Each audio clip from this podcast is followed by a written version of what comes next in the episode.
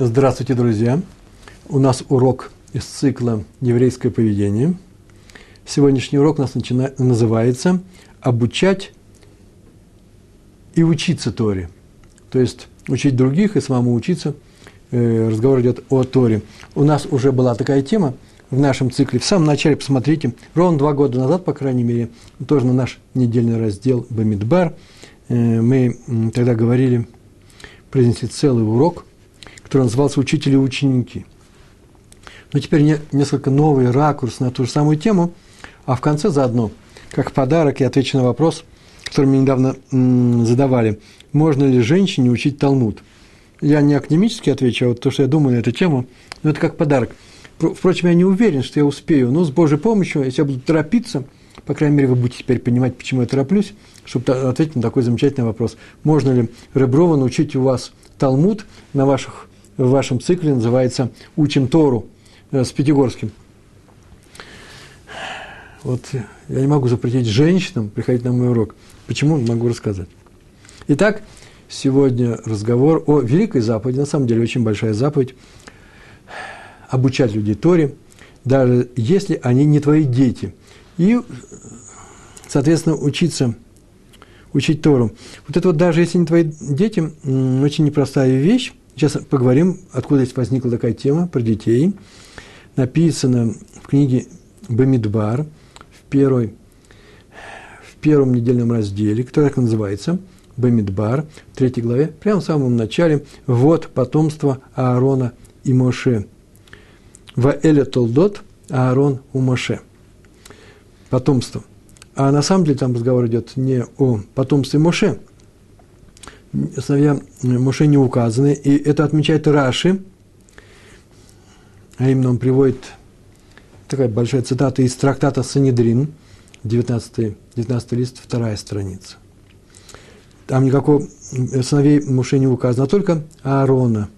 То есть дети Аарона названы потомством, ну или детьми Моше Рабейну, нашего учителя Моше, потому что тот учил их Торе. Вот это объяснение. Потому что любой, кто обучает Торе сыновей другого человека, как бы считается их отцом. Тоже и их отцом тоже. У них есть свой отец биологический, может даже очень близкий. Но вот считается он еще и отцом, потому что он учит детей Торе. Разговор идет о детях. Сегодня мы будем говорить не только о детях, но главным образом. И вы скажете, а зачем нам такая тема? Мы тут не в равинской школе, мы тут вообще не собираемся быть раввинами, э, как нужно преподавать и так далее, и так далее. Так вот, мы все с вами раввины – давно и в будущем, дай Бог, еще больше. Почему? Потому что у нас есть дети, а мы их учим. В частности, и Тори тоже. Поэтому равинская обязанность возложена на нас тоже. Затем, да еще и сказано, и э, научишь своих детей, вышнанта э, левавеха, э, леванеха, так сказано, да, в шма, в первой части шма.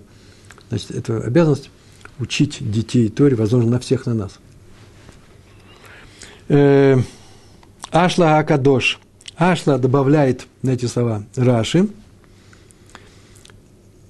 Как сейчас мы на чем закончили в Раши написано? Любой, кто обучает Торе сыновей другого человека, как бы считается их отцом. Слово «как бы» не придумано мной при переводе. Это вот так написано в трактате Сангидрин. И вот Ашла, святой Ашла, добавляет вот этот как будто, как бы, не говори как будто, как будто он их отец. Нет, он их настоящий отец. Это по-русски это так нужно объяснить, такую грамматическую форму. Э, он тут у нас работает как инженер. То есть очень много, без, без ограничений времени. Все рабочие уходят в 8 вечера домой, в 7 вечера домой, а инженеры остаются, потому что их просят остаться. Так у них написано в договоре в, на нашем предприятии. И поэтому, как показывает одного рабочего, он говорит, он у нас работает как инженер. Как инженер – это подобный. А этот человек, этот человек работает у нас как инженер. То есть он и есть инженер. Вот в этом смысле здесь это употребляется. Э, тот, кто обучает людей Торе, тот, как их отец. Как их отец называется, выглядит при Всевышнем, как их отец, это их отец и есть. Вот о чем сказал Ашла Акадош. Он их настоящий отец. Почему? И добавляет.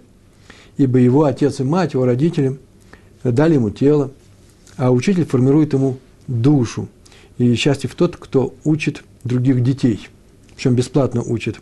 Наград, награда ему для этого, за это будет, многокра... будет многократно умножена с неба. Это язык Ашлакадош. То есть, это больше, чем принять участие в формировании э, тела, физического тела. А, обратили внимание, тут промелькнуло слово «бесплатно». Оно здесь не случайно. И есть комментарии, параллельно Ашла Кадош, по крайней мере, я видел в книге, которая так объясняет его самого, сказано, что вообще известно, что Тора дана была огнем, водой в пустыне, или в огне, в воде, в пустыне. Вот три вещи, которые сопутствовали нашему получению Торы. Мы сейчас в начале книги Бамидбар, значит, скоро будет Шивот, вот просто уже сейчас.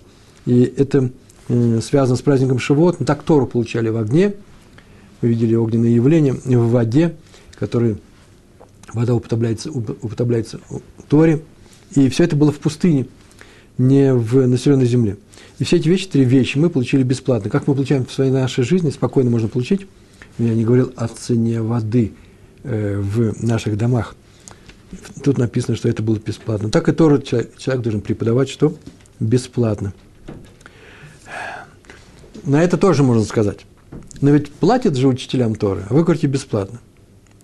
Получают зарплату учителя и в Ешивах, и в Хедерах, и в Меламед. Так вот, считается, это одно из объяснений, считается, что на самом деле это плата за время, которое тратит человек на преподавание своего рода, поддержка его жизни, ведь ему тоже ведь нужно жить, поддерживать ее – Э, поэтому э, можно считать цдакой от общины, любую зарплату учителя, цдакой, цдакой материальной помощью от общины или от некоторой организации в адрес учителей и, и, или раввинов. И еще одну маленькую тонкость можно отметить. Строго говоря, в стихе имеется в виду обучение Торе детей на самом деле. Вот потом Аарона и Моше – говорит, говорит о детях, Муше был отцом детей Аарона, которых он обучал Торе. Потому что только дети Аарона названы потомством Муше, то есть детьми Муше. В стихе так написано. Но на самом деле Муше получил Тору для всего народа, для всего еврейского народа, для всего Израиля. И не будь народа, никто бы не давал Тору. Не было бы самого вручения Торы. Некому. Значит, для того он Тору и получил, Моше, и мы будем отмечать этот праздник – как вручение Торы, по крайней мере. Чтобы обучать, Мушею взял, он ее точно принял, чтобы обучать евреев Торе. Но евреи не названы его детьми. Бней Яков, вообще на самом деле сказано, но вот в этом месте, где получение Торы было, не было такого сказано, дети Якова. Следовательно, из того, что дети Аарона названы детьми Моше, мы получаем, что Тору, что обучать, что обучать Торе детей – это особая заповедь. Вообще нужно всех обучать Торе, э, всех, кто ее не знает. Э, и так оно и происходит всегда. Но особая заповедь детей. Именно из этого стиха мы учим. Вот это все написал Маораль, Маораль, известнейший мудрец из Праги, в своей книге, которая называется «Гур Ария». Давайте при несколько рассказов. А потом можно ли женщине учить Талмуд. Вернее, не знаю. Э, а потом, как я думаю, можно или нельзя – анонс большой, но мы можем и не дойдем до этого. Рассказывает о Раве Шахе, Рав Шах. Однажды он объявил, уже будучи пожилым человеком, все истории, когда он уже был пожилым человеком, как правило, рассказывается, уже было после войны, в начале 50-х годов, в, э, сначала в Тель-Авиве, потом в Нейбраке, в Нейбраке, и он, м- Кеннес называется, равинское собрание большое, причем он был не простой Кеннес, там было очень много приехавших, я не знаю, специально ли для этого собрания не приехали, Скорее всего, он их просто воспользовался, воспользовался случаем и э, позвал, созвал их у, у себя, и было назначено время, они пришли и сидели, ждали начала этого э, собрания. В это время, да, и объявили, что вот, вот в эти часы, не похож на Рава Шаха, но так вот написано вот в этом рассказе, он не принимал отдельных посетителей. Не, ну понятно, что когда человек сидит на собрании равинском, в это время не имеет смысла э, вызывать его через сектория, пускай он подойдет, у меня есть вопрос, надо подождать подождать своей очереди, подождать, когда время пройдет, когда время будет можно. Его спросить об этом. И, а тут вдруг пришел отец с, с мальчиком, 14 лет уже, взрослый мальчик, 14 лет, и сказал, что ему нужна только браха. Вот только браха, больше ничего не нужно, дело займет вообще несколько минут. Его пропустили. Он вошел и просидел там не меньше полутора часов. А когда он вышел, его вообще-то так Написано было, его упрекнули, что ж ты сказал одно, а получилось другое. И он оправдался, что вообще-то действительно, действительно на самом деле планировал получить только одну браху, но Раф их сам их задержал. И выяснилось, что дело было так, так выяснилось. Когда Равшах вышел, да, все узнали, в чем дело. Отец привел сына, э, чтобы Равшах дал ему браху на учебу, потому что учеба у этого мальчика шла, ну, не очень хорошо, с проблемами. И Равшах в самом начале, сейчас он даст браху, спросил его, а в чем дело, понимает ли он урок, они изучали Талмуд в, в Хедере, понимает ли он на уроке, что объясняет учитель, Меламед? И тот ответил честно, ну, не очень я понимаю. А в чем дело, спросил Раф. Я вижу по тебе, по твоему лицу, как ты отвечаешь, что ты вообще-то умный мальчик. И в чем дело? Тот ответил, совершенно честно, я ничего не понимаю, он сказал. Просто я ничего не понимаю. О чем говорит учитель? И добавил, вздохнув, вообще Талмуд, наверное, не для меня. Ну, может, он папа это внушил, неизвестно. Папа, наверное, навряд ли, иначе зачем же он привел его за брахой к Равушаху? Тогда Раф, Равшах взял с полки э, два тома Талмуда, две гемары. Гемары и Талмуд почти одно и то же. Для нас это одно и то же сейчас. Одну для себя, вторую для мальчика. Садил он напротив себя и начал, э, открыли соответствующие места, и он начал рассказывать ему какой-то э, урок. Они стали учиться медленно, с разъяснениями, э, с вопросами, ответами. Сам Рафшах задал вопросы, задал ему вопросы. Так немедленно, медленно с Раши двигались по, по этому уроку. И прошло полтора часа. И в конце Раф спросил мальчика уже о прочитанном. И тот все отлично пересказал. Ну, не все пересказал, а то, что он его спросил, то есть он материал усвоил. И ответил, и вдруг заплакал. «А почему ты плачешь?» – спросил у него. «Равшах», и он ответил, мальчик ответил. «Оказывается, это все так просто. А я и не знал. Это очень просто», – сказал он. Не могу сказать от радости, счастливый. Так он сказал. И вот когда люди вошли к Раву Шаху, и тот извинился за задержку, и сказал, что вообще-то у него не было вы, выхода, он не может задерживать всех, задерживать всех остальных. Но дело в том, что, как он сказал, что не понимать то, что написано в Талмуде, в Гемаре, когда ты учишься, это вроде опасной болезни. Она только может развиваться. А раз это болезнь, с которой нужно бороться, можно, самый главный момент, вылечить это, этой болезни можно человека, если он не понимает Талмуд. Можно объяснить ему так, что он начнет понимать его. А раз это болезнь, да еще и опасна, то это называется пикух нефиш. Пикух нефиш – опасность для жизни. Как в случае с любой опасной болезнью. А раз так, то пикух нефиш может отодвинуть все остальные дела даже за счет других людей. Они сидели, ждали. Вот самая важная вещь. То есть за счет их времени. Вывод. Человек должен понимать Гемару, человек должен понимать Талмуд, то место, которое он учит. Без этого нет учебы. Значит, учитель обязан сделать все, чтобы его ученики э, Талмуд понимали. Поскольку Тора дана евреям, чтобы они ее учили. А учить и в то же время не понимать, это как отрицание Торы. То есть занимается вроде Торы, а антитора идет. Поэтому это называется антитора. Поэтому это называется болезнь. Сейчас мы скажем, какие выводы будут следовать, э, следуют отсюда, и что полезного нам с вами в наших домах. У нас здесь в Москве, в Беларуси, э, в Архангельске, как я понимаю, в Лос-Анджелесе и так далее. Что для нас важного здесь? Мы же не все учителя Талмуда. История про раби Шломо Гейман. Он всегда давал уроки в своей шее знаете, захватывающие уроки. То есть вы сами знаете, что в простых университетах то же самое, в любых университетах есть человек, который отбывает, э, свою функцию выполняет. Вы просто учите, профессор, там, еще кто-то, доцент. а есть люди, которые очень интересно рассказывают, захватывающие, они сами воспламеняются, когда рассказывают. И у меня были такие учителя вот по математике, помню, функциональному анализу на физтехе.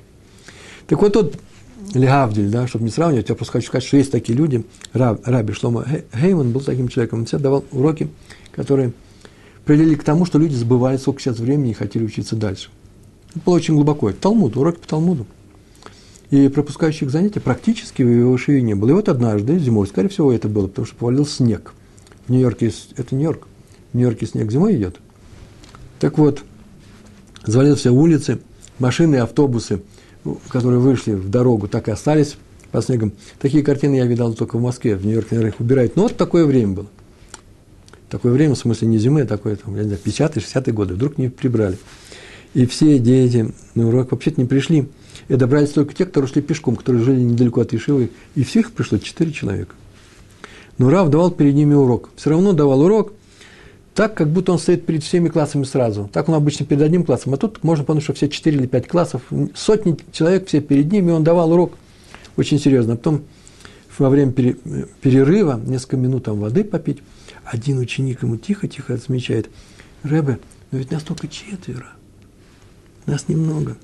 И Раф буквально вскричал, четверо? Откуда ты взял? Вас тут гораздо больше. Я сейчас даю урок перед очень многими евреями, перед вами и вашими учениками, и учениками ваших учеников. Поэтому вас здесь много. И такой, такой момент, одной фразы он сразу объяснил, как он подходит к этим урокам. Он просто знал, что ну, тот урок, который он дает, это просто на поколение. Ну, еще нужно добавить несколько фраз. Настоящий учитель Торы не только учит Торе своих учеников, а он еще и заботится о своих учениках, как отец о своих детях. Это важно. Сейчас мы это учили в этом да, стихе. Тот считается учителем. Так нет, он считается учителем, он считается отцом. Он считается отцом только тем, как ведет себя как отец. Он беспокоится о них, он любит их. Написано в Торе, книга Дворим, 6 глава, 7 стих, там так написано, такие слова, я уже их приводил, в шинантам ливанеха, и учи им своих детей, учи им словам Торы. Мудрецы указывают, что речь идет не о твоих сыновьях, а об учениках в этом месте. Ну, несмотря на то, что написано Ливанеха, своих детей, нет, об учениках. Почему так сказано в книге Дворим, 14 главе уже, «Вы дети Всевышнего вашего Бога». Вы дети. Вот об этом здесь говорится. И на это спрашивает Раби Хискель Сарна, глава Ешеви Хеврон. Он так спрашивает.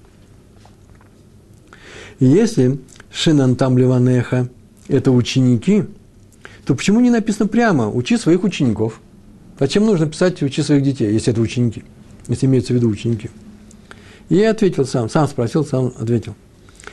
Это означает относись к своим ученикам как к своим сыновьям. Собственно, как это не в смысле подобно. Нет, прям именно как, как вот сыновьям это и есть твои сыновья. Ибо если они тебе не сыновья, так написал Раби Хискель Сар на своей книге, если они тебе не сыновья, то они тебе и не ученики. Третья история. Раби Бенсон Абишауль. Ой-ой, нужно быстрее. Когда в 62 году, так было написано в 62 году, можно подумать, важная история, но на самом деле свидетельство говорит о том, что какая бы история ни была, нужно указать, кто, где, когда. Так это. Так положим, в 62 году ученики Ешивы, где преподал Раби Бенцион Абушауль, поехали на отдых в Нетанию – на каникулы. Э, Шаву Емим э, на одну неделю. Почему это отмечено? Потому что Ват и Шивот тогда только-только приступил к этому. Давали деньги на такие вот поездки, чтобы дети отдохнули, летние каникулы. И поэтому эта организация оплатила их каникулы. Он спросил, все ли едут. Сам он не мог ехать по некоторым причинам, он вообще не собирался отдыхать. А они ехали под наблюдением людей. И ему ответили, что едут все – кроме одного мальчика, э, который по какой-то своей причине, своей личной причине, семейной причине остается в городе. И он спросил того мальчика, а хочешь ли ты заниматься э, со мной в Ешиве? Как в обычные дни. Сколько у нас идет урок? Три, три часа рыбы. Очень хорошо. Каждое утро в это время будешь приходить там, в 9, в 11 часов на урок. Я тебе буду давать урок. И тот сразу все ответил, конечно. И так вот и было. Каждый день в, в этих каникул Раф приходил в Ешиву, как на работу, на три часа – и давал урок одному ученику. Тут был очень способный, кстати, и они выучили вместе очень трудные отрывки из одной из самых сложных э, масыхтот, трактатов, называется Евамот. Я по себе знаю, что когда приходишь на урок, я всегда так говорю, в своей группе Рухова, вдруг там приходит, и там все четыре человека. Я так долго добирался, четыре человека вместо 14. Я вся, почему-то как-то, я несколько раз так спросил, а что, сегодня у нас э, и никого нету? То есть нельзя обижать людей, как-то никого уже здесь есть. Но согласитесь, все равно как-то психологически тяжело рассказывать урок, когда ты собирался увидеть человек 10, э, э, одному или двум. Тяжело. Если я ехал для одного человека, я и расскажу его. А если я ехал для того, чтобы дать урок, там мне сказали, там будет 50-60 человек, а там сидят 8, э, немножко странно это будет, тоже расскажу. Но я все, все равно спрошу, или я спрошу, надо ли, не знаю, а остальные подойдут или нет. Психологически трудно. Вот Рави Бенциона Абушауля никого ничего не спрашивал, он был готов для одного ученика давать уроки, серьезные уроки. Хафец Хайм. Ну, про то, что каждого ученика он считал своим сыном, об этом написано во многих книгах. А вот один пример. А этот пример привел Рав Шалом Розенталь, ныне живущий. Он этот рассказ услышал от своей матери. Э, такой рассказ он услышал. Эта мать, когда еще была маленькой девочкой, и ее как называется, э, семья, фамилия его отца э, до, ну, когда она была юной, Рапопорт, семья Рапопортов, э, Куаним в Варшаве. Они жили в Варшаве, и это было, по-моему, в начале 20 века. Об этом я написал, как э, рассказ у меня есть такой. Хофисхайм был отказником, где-то в блоге на Толдот, ну, Толдот и Шурун он вывешен – он приехал, он поехал, собирался уехать в Эрцисройль, Хофисхайм, и нужно было в Варшаве устроить, а может даже и в начале 20-е годы. Э, конечно же, это же Польша, отдельное государство. Он поехал выправлять документы, ему ничего не дали. Сказали нужно принести метрику или свидетель своего рождения, глубокому старику сказали. И он там всякие вещи очень интересные рассказал своим ученикам, и это осталось. Так вот, так или иначе он был в Варшаве оказался, он проездом в Варшаве, так написано было. На самом деле он приехал и уехал ничего не получил. И он пришел к Рапопорту, своему, к отцу вот этой девушки, да, э, мамы Рава Шлома Розенталя. И он передал родителям привет от их сына, который учится в Ешиве города э, Радин. Но все очень удивились. Человек-то очень старый пришел. И стоило так далеко добираться через весь город, Варшава не маленький город, чтобы передать привет от ученика его родителям. Э, на что Хофисхайм вообще-то очень удивился – такую фразу сказал.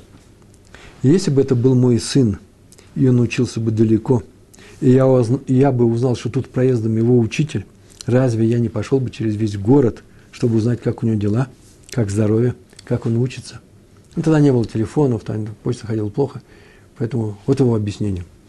Вот я и пришел к вам, чтобы сообщить, что все у него идет хорошо, и он отлично учится. Спасибо вам за сына. Так он относился к своим ученикам. Еще одна история про него же, Хойсхайма, такая более веселая. Однажды он ехал на телеге с кучером. О, история интересная. И сидел рядом с ним, на облучке это называется, да? И кучер, Эглон, кучер, попросил Хойсхайма, чтобы тот разговаривал с ним, чтобы, тот, чтобы он не уснул в дороге. И вокруг темно, и глаза сами слепаются, и поэтому может уснуть. И Хойсхайм сказал, что да, он тоже иногда думает о темноте. А, например, э, какая мысль? А что, что такое о темноте думать? Ну, говорит, ну, вообще с каждым днем мы приближаемся к старости. И есть некоторая опасность, не о нас будет сказано, э, что человек может потерять зрение, оно ухудшится. И тогда нельзя будет учиться. Тоже нельзя будет учить, потому что человек не видит. Поэтому надо приучить себя, пока ты еще видишь, запоминать Мишну и Талмуд, и, чтобы учить их потом наизусть, чтобы учить их потом на память. Иглон сказал, то разве можно выучить Мишну и Талмуд на память? Выучить их можно разве? Он в это не верит, у него даже с книжкой эта учеба не очень идет, а тут еще на память. Тогда Хофицхайм начал произносить некоторые отдельные мишнайот на память. Он ее произносит в мишну, и Глон повторяет за ним, кучер, повторяет за ним. После чего Хофицхайм дает комментарий на память, не комментарий, что написали там, прям как будто он читает книгу. Раб, раби Авади из Бартануры и э, Тосфот Емтов на Мишну. И так они учили всю дорогу. Тот рассказывал, тот повторял, задал вопросы, и тот отвечал. У Еглона все получалось. А когда утром они уже расставались, Хойсхайм задал вопрос про самую первую Мишну и какой-то комментарий, комментарий там такой боковой. И Еглон совершенно правильно все ответил и, и привел пояснение и комментарий. Оказывается, он все помнил, и так он понял, что вообще-то можно учиться и Э, на память. Он прекрасно разбирается во всем этом. Просто, может быть, от себя добавил учителем, с учителем ему не повезло. Это тоже непростая вещь, значит, не повезло с учителем. Так решили на небе. Поэтому написано «сделай себе учителя».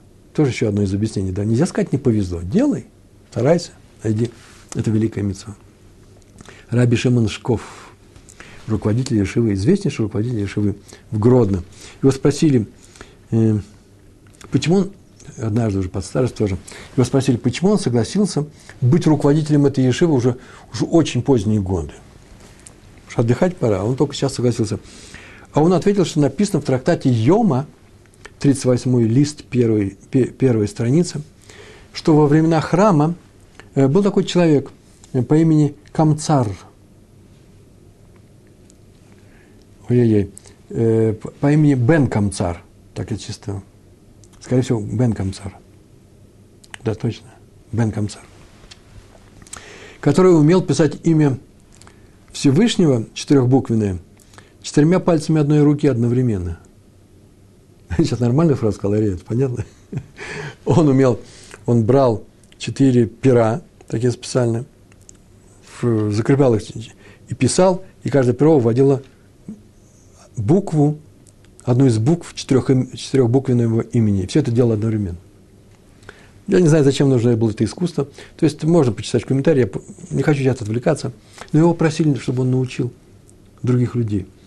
А он эм, никому не рассказал, и так тайну это с собой унес в могилу. За это мудрецы его не похвалили. В том месте, о котором я сказал, 38 38 дав, 38, 38 лист, э, рассказано о том, что несколько таких семей было во времена храма, в позднюю эпоху второго храма, в конце уже, э, которые знали несколько тайн и не поделились ими. А некоторые люди знали. Был там человек, который вообще пришел, сказал, скрывали и мои родители, и мои дедушки, все скрывали, а вот сейчас я пришел, я вам сейчас расскажу. И его похвалили. Э, это касалось нескольких вещей, как печь э, лехом по ним, хлеб, не знаю, как перевести, э, с видом лица складывали там в храме хлебное приношение особое было на шульхане. И не на шульхане, на специальной поставке. И на шульхане. Кторет. Как делать кторет, мы, мы только учим с вами, да, мы во время урока и во время молитвы, только с чего он, составляющий его называем, а на самом деле ведь еще как его там нужно. Сказать просто рецептуру блюда ничего не получится, нужно знать, в какое время, что куда сливать и поджаривать и так далее. Тут то же самое и здесь. И все это было утеряно, кторет который обладал определенными свойствами, он и поднимался по-особому, и запах был особый, все было особое. И вот он сказал, что Раби Шимон я не хочу быть как, э, не хочу оставить по себе память, как этот самый Бен Камцар. Потому что много в Торе я знаю. Не хочу, чтобы, чтобы меня потом осуждали за то, что я не поделился своими знаниями с учениками. Вот таким должен быть подход у учителя к обучению своих учеников. Старайтесь рассказать, как будто вообще последняя инстанция, последний, кто это знает. То, то есть очень, очень, то, что ты преподаешь, это очень важно. Ну так что важнее, уровень, уровень преподавателя или, или уровень учеников? Может, иногда все-таки нужно отказаться от преподавания, если уровень учеников не очень высокий, и пойти свои богатые, замечательные знания рассказывать в другом месте, где они будут восприняты на более высоком уровне.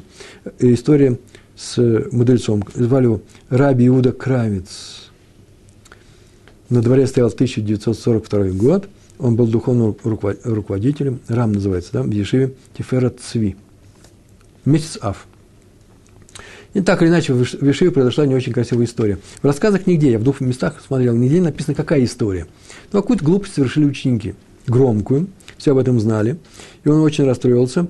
И так расстроился, что сказал, что теперь вообще-то он даже не уверен – обязан ли он теперь обучать таких учеников, э, такой у них подход к учебе.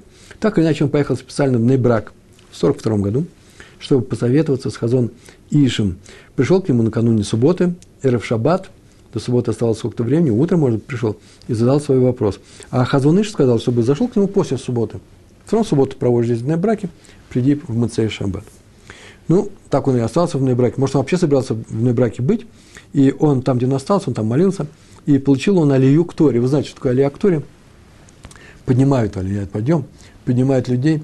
Семь человек вызывают к э, тому, чтобы прочитать отрывок э, соответствующего недельного, не всего, всей, всей недельной главы, всего недельного раздела, поделен, поделен на семь частей, и с благословениями это читает. И он, ему достался отрывок истории. Истории. Отрывок Торы на, этот, на эту неделю можно поставить шма. Шма, а именно вышел там Ливанеха и научил своих детей. И тут он вспомнил Раши, о котором мы с вами говорили, прямо на эти слова, что это говорится не о детях, а об учениках. И заодно он вспомнил тоже еще одну историю, которую рассказывали, вообще она известна, про Хофисхайма. А именно, один раввин, все это промелькнуло в его голове очень быстро. Один раввин пришел к Хофисхайму посоветоваться. Ему предложили занять пост раввина э, в одном месте. Надо ли э, э, соглашаться или нет. Ну, он сказал ему, какой, какие условия, какой город, все рассказал. И Хофицхайм сказал ему, чтобы пришел после субботы. Это было перед субботой, после субботы.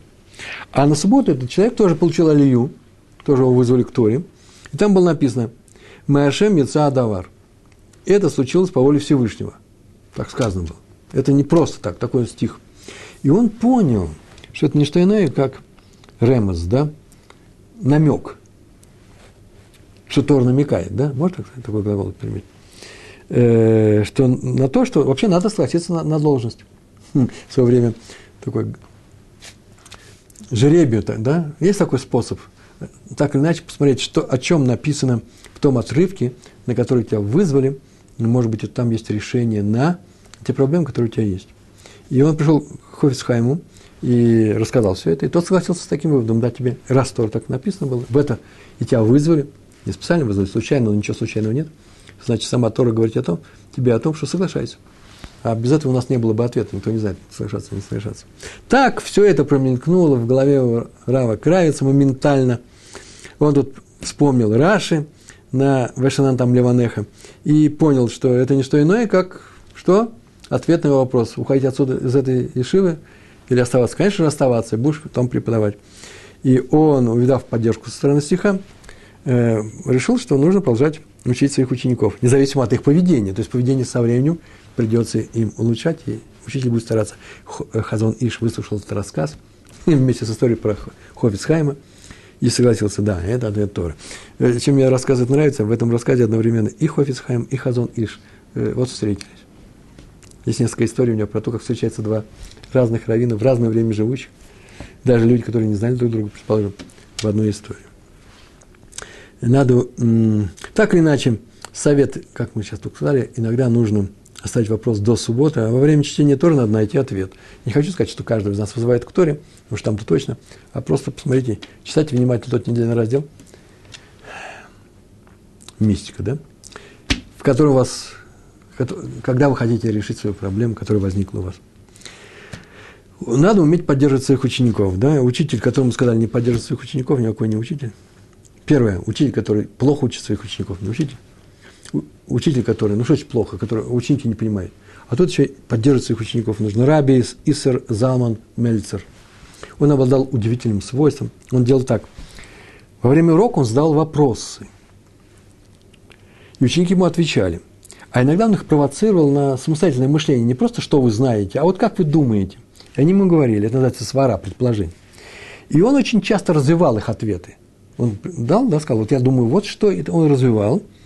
Так, в конце концов, они, а потом еще и приводил на эти души, а вот написано в таком-то месте, в таком-то месте, э, то, что сейчас сказал. А очень часто говорил, ой, какая новость, теперь я понимаю, почему написано в другом месте. Вот так-то и так-то. Дело доходило до того, что ученики потом долго не могли сообразить. На самом деле они открыли этот хидуш. Хидуш – это откровение, новость в Торе. Или он так подвел их к этому – они говорили, что всегда после таких уроков они еще интенсивнее учились. Один так сказал, что они учили начало, начало трактата Бава Батра, и он ответил на один вопрос, Раф разбил его ответ, привел на это комментарий Раби Акива Энгера, и ученик стал думать, что он сам дошел до этого комментария, как минимум. Потом прочел весь текст уже дома, и закрался, закрался сомнение в его душу. Э, он ли понял это сам, или ему Раф дал понять что вот он так и сказал, как Раби Акива Игор. Так, ну, ненавязчиво, осторожно. И вот он по сей день, а он сейчас уже большой раввин, не может вспомнить, что там произошло. Он понимает, что, скорее всего, нет, а вот чувствует он, что да, вроде бы я это и сказал. Интересно устроена человеческая психика, надо ее использовать. Другой ученик говорил, что, говорил, привел свидетельство, что каждый из учеников Раби Мельцера – Рава Мельца, э, считал, что Раф учит только его. Это совершенно необыкновенное было качество, я вообще такого еще не встречал. Главным образом он учит всех, но главным образом его.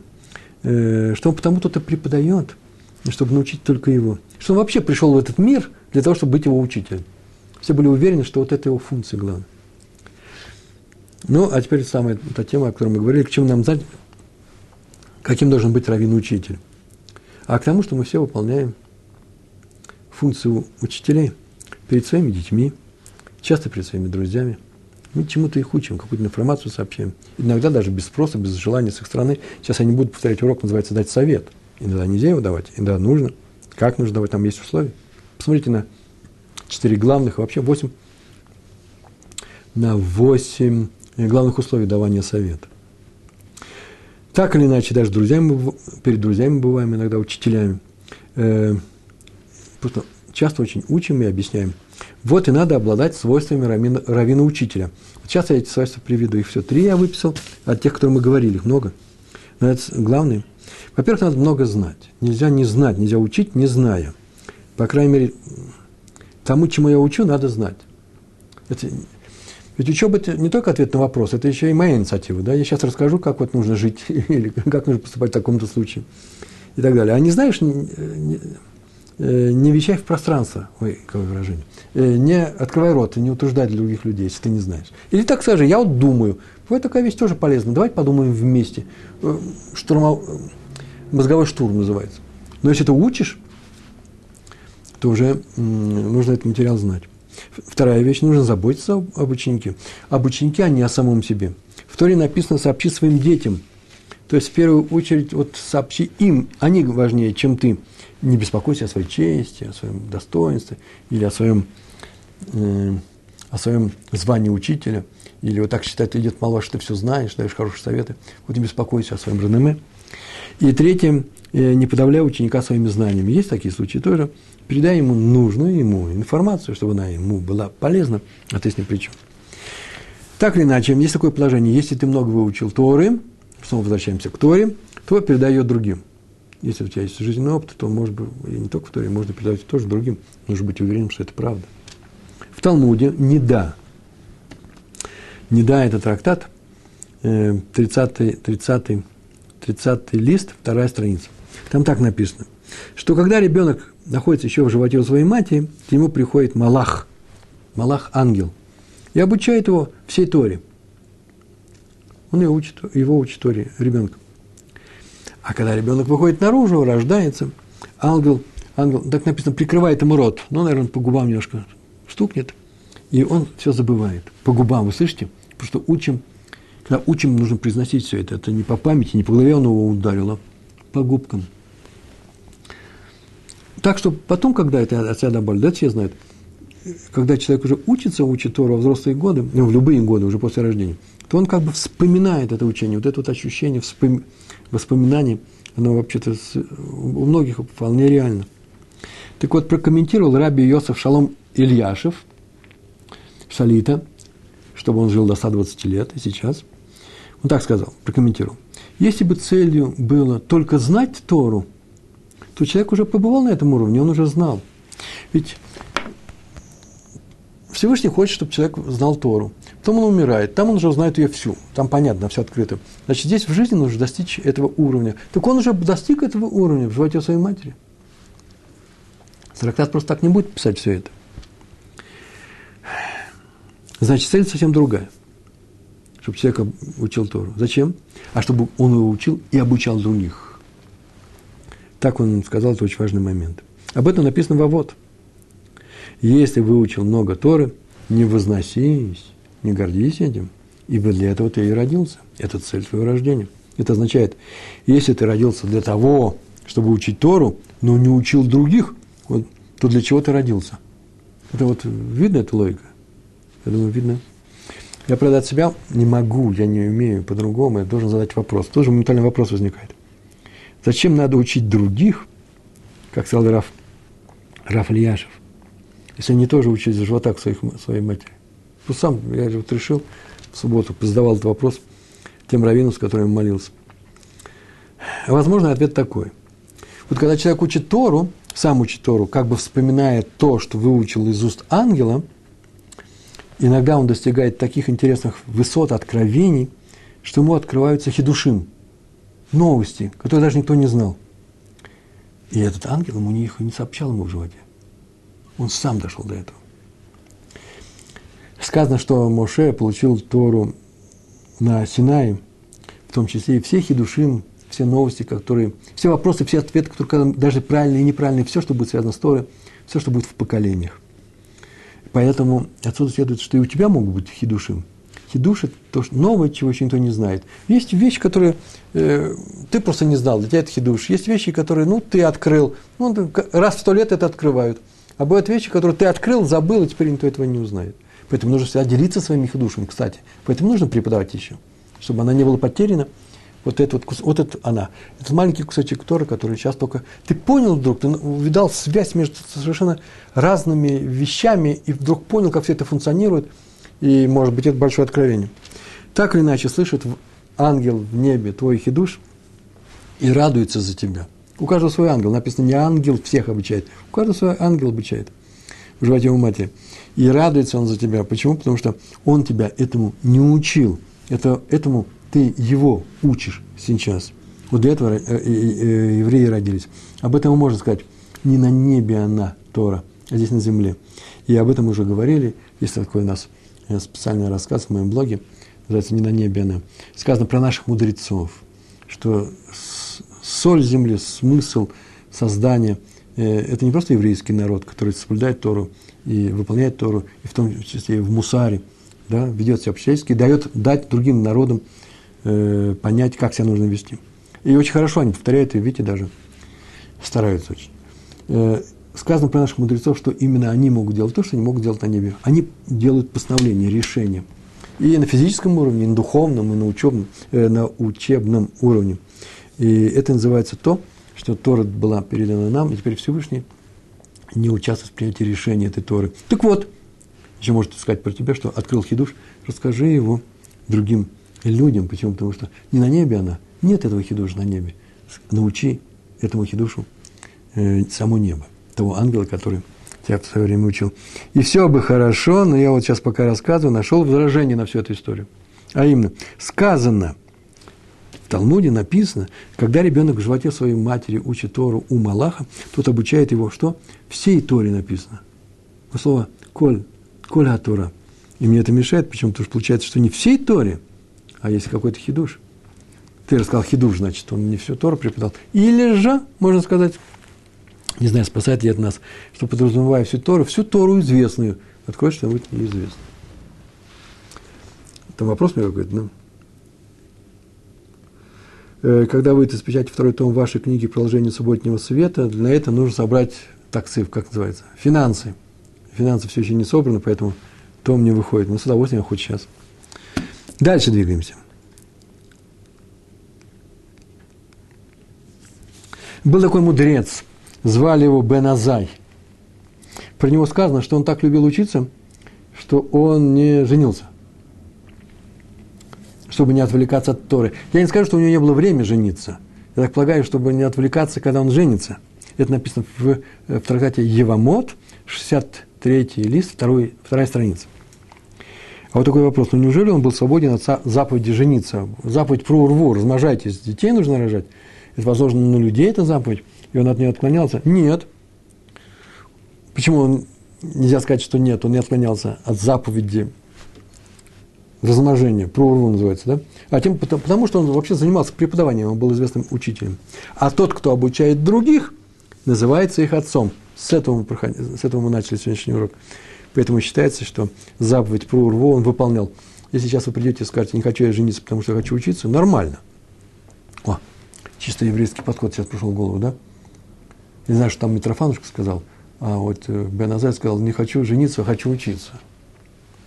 И это было сказано в трактате Евамот про Бен Азая, 2000 лет назад. До Митрофанов. Так вот, есть такая заповедь учить других Торе. А вот интересный вопрос такой возник сегодня, когда я учился. И нашел книги, специально искал, и нашел прям целый материал. Э, это, что это за заповедь? Какой типа? Известно, что есть два типа заповедей, два сорта. Бен Адам Лихаверо, между людьми, и Бен Адам Лимаком, между человеком и Всевышним. Например, надевать фильм, как правило, это между человеком и Всевышним.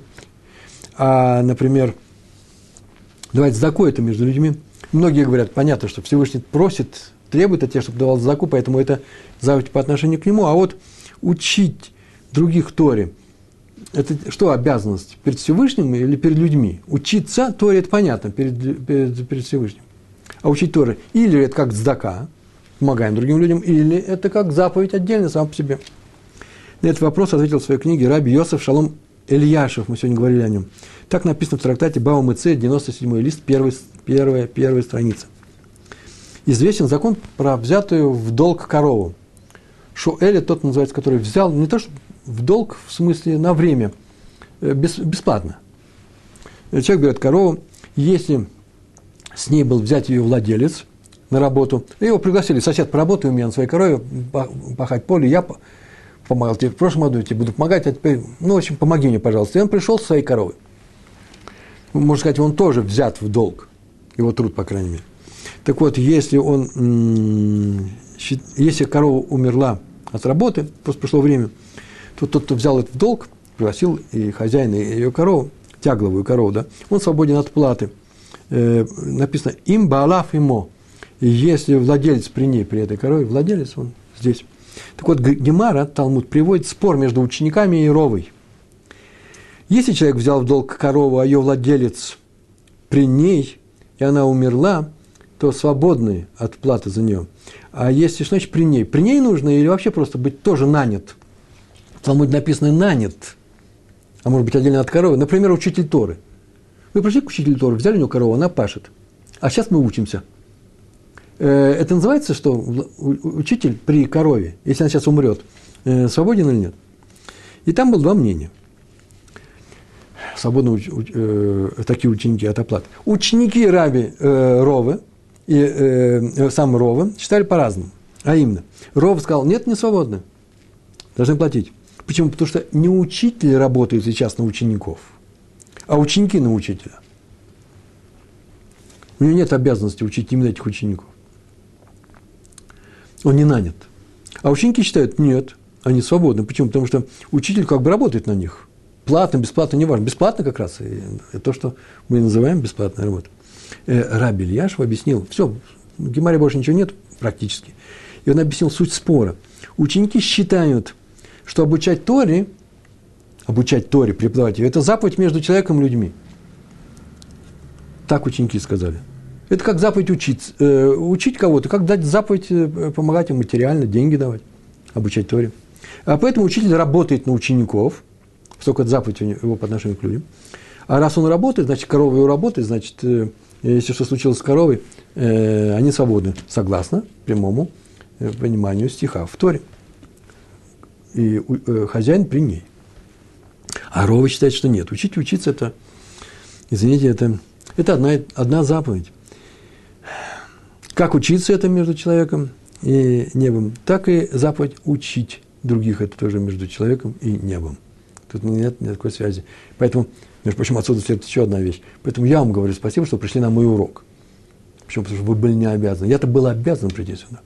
Потому что мне нужно выполнить эту заповедь по отношению к Творцу. А вы могли сами приходить. У вас нет заповеди учиться у меня.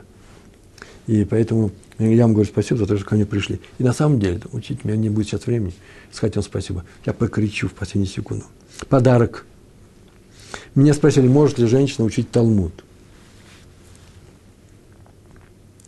Вопрос возник в, в какой связи? В связи с чем? С тем, что мы начали наш проект «Учим Талмуд». Называется «Учим Талмуд» с Пятигорским. Посмотрите, не знаю, на первой странице уже не видно его, в, так или иначе, э, э, справа на главной странице сайта Толдот и Шурун, Толдот.ру, с правой страницы, там где-то темненький квадратик написано «Учим Талмуд» с Пятигорским. Заходите туда и учите Талмуд. И еще в моем блоге тоже есть такая вещь. Э, отъехало уже все, лента вся движется. И в моем блоге там написано, что учим Талмуд, приходите и будете учиться, получите большое удовольствие. Я не обещаю, но Уроки уже записаны, часть уроков. Ждем финансового обеспечения, чтобы продолжить все это. Так или иначе, учим Талмуд, и вдруг меня спросили, а э, э, женщина может ли учить Талмуд с вами, Ребрувен? Ну, мне так понравилось это. Пожалуйста, говорю, я всегда... Главное, чтобы такая учеба не мешала ведению хозяйства в семье, воспитанию детей и так далее. Чтобы муж не страдал. Если это вы умеете делать, то пожалуйста. Ну, есть еще запрещающий ответ. Нет, нельзя. Почему, мол, женщина не способна учить Талмуд? Я не совсем это понимаю. Почему? Потому что э, я видел очень много мужчин, которые как раз Талмуд плохо идет у них. Ну, наверное, у них не было хорошего учителя, как мы говорили в рассказе про Хорисхайма. А будет хороший учитель, и у них пойдет. Но есть много женщин, обладающих совершенно изумительным, блестящим умом.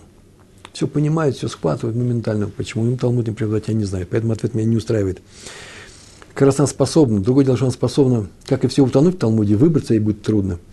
Так или иначе, есть еще одна вещь, есть такая более-менее, я не знаю, в какой-то степени, не более-менее, мужская специфика преподавания, изложения самого Талмуда. Он специфический для, э, для мужских мозгов. Это нормальные женские мозги. Есть такое тоже понятие. У каждого еврея есть ум, да, сехель устроены так, что это спокойно пройдут, и они даже не заметят. Так или иначе, сказано в начале предыдущего раздела, который прошел неделю назад, называется Бехукатай. Там так написано, в самом начале. Если будете идти по моим законам, по моим законам, Телху Бехукатай, путями моих законов, и мои заповеди будете соблюдать, то дам вам дождь вовремя, сделаю вам все хорошо. И отсюда мы следует, и вся рассказывает, мы в прошлом, в прошлом уроке рассказывали, посмотрите – называется, э, отсюда следует, что если вы будете соблюдать Тору, то э, я вам сделаю хорошо. Будет мир на вашей, э, на вашей, в вашей стране, Эрцисроль. И у вас будет хорошо дома. Между прочим, мир, напомню, мир между евреями. просто так. Супермир. Редкий мир. Так вот, нужно обратить внимание, что там же будет сказано, идти по моим законам и мои заповеди соблюдать. И все мудрецы указывают, что идти моими законами – это учить Тору – это важный момент. Почему? Потому что про заповеди сказано дальше, прям тут же. А раз так, то получается, что если будете учить Тору, я вас буду спасать, и дождь у вас будет вовремя, и вражеский меч не пройдет по вашей, по вашей, по вашей земле, и мир будет. Из того, что мир будет, и меч не пройдет, мы видим, что меч для внешних врагов, а э, мир от тебя самого тебя будет спасать, а именно не будет вражды между евреями. Первая названа была страна. Поэтому такой совет. Э, как избавиться от бед? Учите Тору. Это совет дан в, Талмуде. И когда Хофицхайм приехал в Варшаву, к нему пришли с жалобами, и когда он рассказал свою историю, почему ему не дают э, разрешение выехать из Польши, уехать в Эрцисроэль и так далее, и так далее, он написал, он, с чего он начал? Говорит, я знаю только один совет, учите Тору. Это в том рассказе тоже об этом сказано, просто о нем уже упоминали немного. Совет такой. Будет вам тяжело учить Тору. О, а женщины? Сейчас про женщин скажем. Написано в трактате Сота, там есть на 20 листе, на первой половине листа, первая страница. Сота. Там сказано, что бывают такие вещи, за некоторые прегрешения у женщин, некоторые наказания. Меня сейчас не интересует, это неважная тема. Сота уже тоже многое сказано уже, что за наказание, за что. Так или иначе, что от некоторых наказаний женщину могут спасти заслуги. Схуд – это некоторая заслуга. И там так сказано. Ну, какие заслуги? Например, за исполнение заповеди. Это просто пример. Сейчас мы увидим, что еще бывает другие. Так там так сказано. И есть, есть такие заслуги, которые отодвигают наказание на год за определенное примешение. А есть на два года, а есть на три года. И там же в Мишне сказано, Бен Азай, о котором мы говорили, что он, кстати, женился – он так сказал, чтобы отодвинуть срок наказания, срок исполнения наказания, да, когда оно будет, наказание исполнено, то отец для этого должен заранее быть готовым и обязан учить дочерей своей Торе. Торе, всей Торе. И, и Торе, и письменной, и устной, и Талмуду. Ну, может быть, не Талмуду. Ну, так иначе, он так сказал, Бен Азарь, что девочек нужно учить Торе. Ну, не все с ним согласились, прям тут же, и дальше прям тут же разные мнения. Но это не так важно. Хотя мы отметим, что теперь все девочки учатся, так не, было, не, не во все поколения были, было. Девочки теперь все учатся, очень важно, очень серьезно. Иногда девочки учат Тору в одной и той же серьезнее, чем мальчики. Это зависит уже от личных характеров, потому что заведения серьезные есть и для тех, и для других. Ну, сели мудрецы и стали исследовать, какая разница между заслугами. Один год, одна заслуга на год отодвигает, вторая на два, на три. Например, есть такая разница между заслугами, такая заслуги, например, за исполнение заповедей. Выполнил заповедь, у тебя есть заслуга, награда за это будет. И э, заслуга за изучение Торы. Ну, да, вид заслуг. И происходило это так. Так шло обсуждение. Сказано, что есть заслуги, о, отодвигающие наказание э, на три года. Если речь идет, в Талмуде так написано, о заслугах в учебе, то женщина свободна от учебы, это известно. Не только совет был, Беназай дал совет такой, учи, Торе, ну, нет э, обязанности. Сейчас это уже обязанность, иначе не выживешь. А тебе я добавил, улыбайся. Так или иначе, э, если вы говорите о том, что отодвигает на три года, что заслуга изучения Торы, то женщина свободна от учебы, значит, говорится просто о заслугах за заповеди. Просто заповедь. Но вот написано э, в, в Мишле, известны такие слова. Мишле, 6 глава, 23, известный 23 стих. Потому что свеча – заповедь, а Тора – свет. Да? Ки нер мицва в турат ор. Тура ор. Если заповедь свеча, слышите, заповедь – это свеча, а Тора – это свет. Если заповедь свеча, то она защищает только когда горит. Но свет защищает всегда, свет Торы. Так иначе у этих двух видов заслуг есть разный срок, срок действия. Тора надежнее – Свет, если он есть свет, то он, его нельзя погасить. Можно погасить источник. А источник, он как раз ненадежный. Ведь только что мы сказали, на самом деле, измешны, что есть заслуги у женщин, которые задерживают некоторые наказания на три года. Тора-то надежнее. Поэтому нужно идем дальше. Дальше так написано в Гемаре. Осталось 4 минуты, сейчас мы все это пройдем. В Гемаре сказано, уже на странице, на листе 24, на, второй, на первой тоже странице, 24 листа. Известнейшие слова.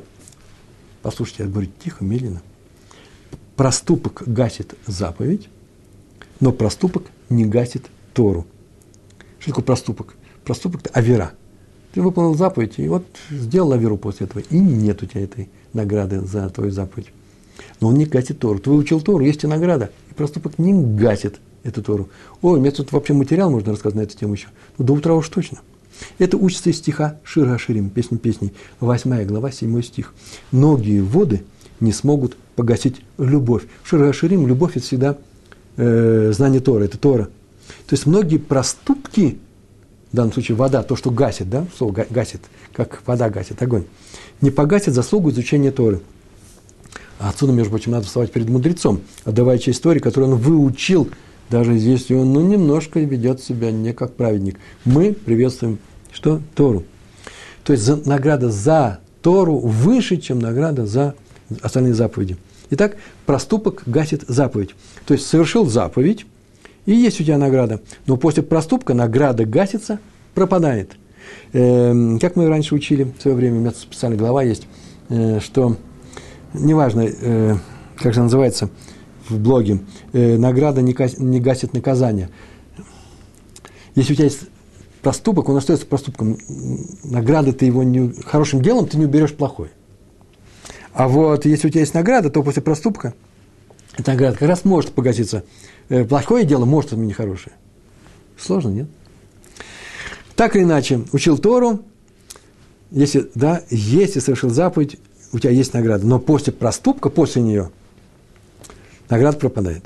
А если учил Тору, то у тебя и после, награды, и после учебы, и, до уч... и во время учебы награда, э, награда за учебу гасит наказание за прегрешение. На это сказал Раф, Раф Йосеф. Так он сказал. Заповедь в момент, когда она совершается, защищает и спасает. Защищает и спасает, ну как вам сказать? Ну, например, пришла, не дай бог, не о нас будет сказано, эпидемия. Так вот, защищает называется, не придет нам эпидемия, а спасает, называется, ну, пришла эпидемия, и человек просто на ровном месте взял и выздоровел, заболев. Это называется спасение. В двух словах некогда, потому что, потому что осталось две минуты. Так вот, заповедь в момент, когда она совершается, защищает и спасает. Но потом уже, когда он уже человек этой заповедью не занят, она защищает, но не спасает. А с Торой так. Если учишь Тору, то во время учебы или после нее, в любое время, с момента, как начал ее учить, Тора защищает и спасает. Раба на это возразил, Ха, были такие два человека, Доэка и а, Хитофель. Не буду говорить, кто это такие, сами узнаете. Сподвижники царя э, Давида, враги его в определенное время – были большими мудрецами, и почему выучено имя Тора их не спасла от смерти? Поэтому надо сказать так, так сказал Раба. Тора, пока занимаешься ею, защищает и спасает, а потом, когда уже отзанимался, защищает, но не спасает. Что и случилось с Доегом Ахитофелем. Но заповедь во всех случаях, и во время исполнения, и после, защищает, но не спасает. Как видим, здесь Тора стоит выше, чем просто заповедь.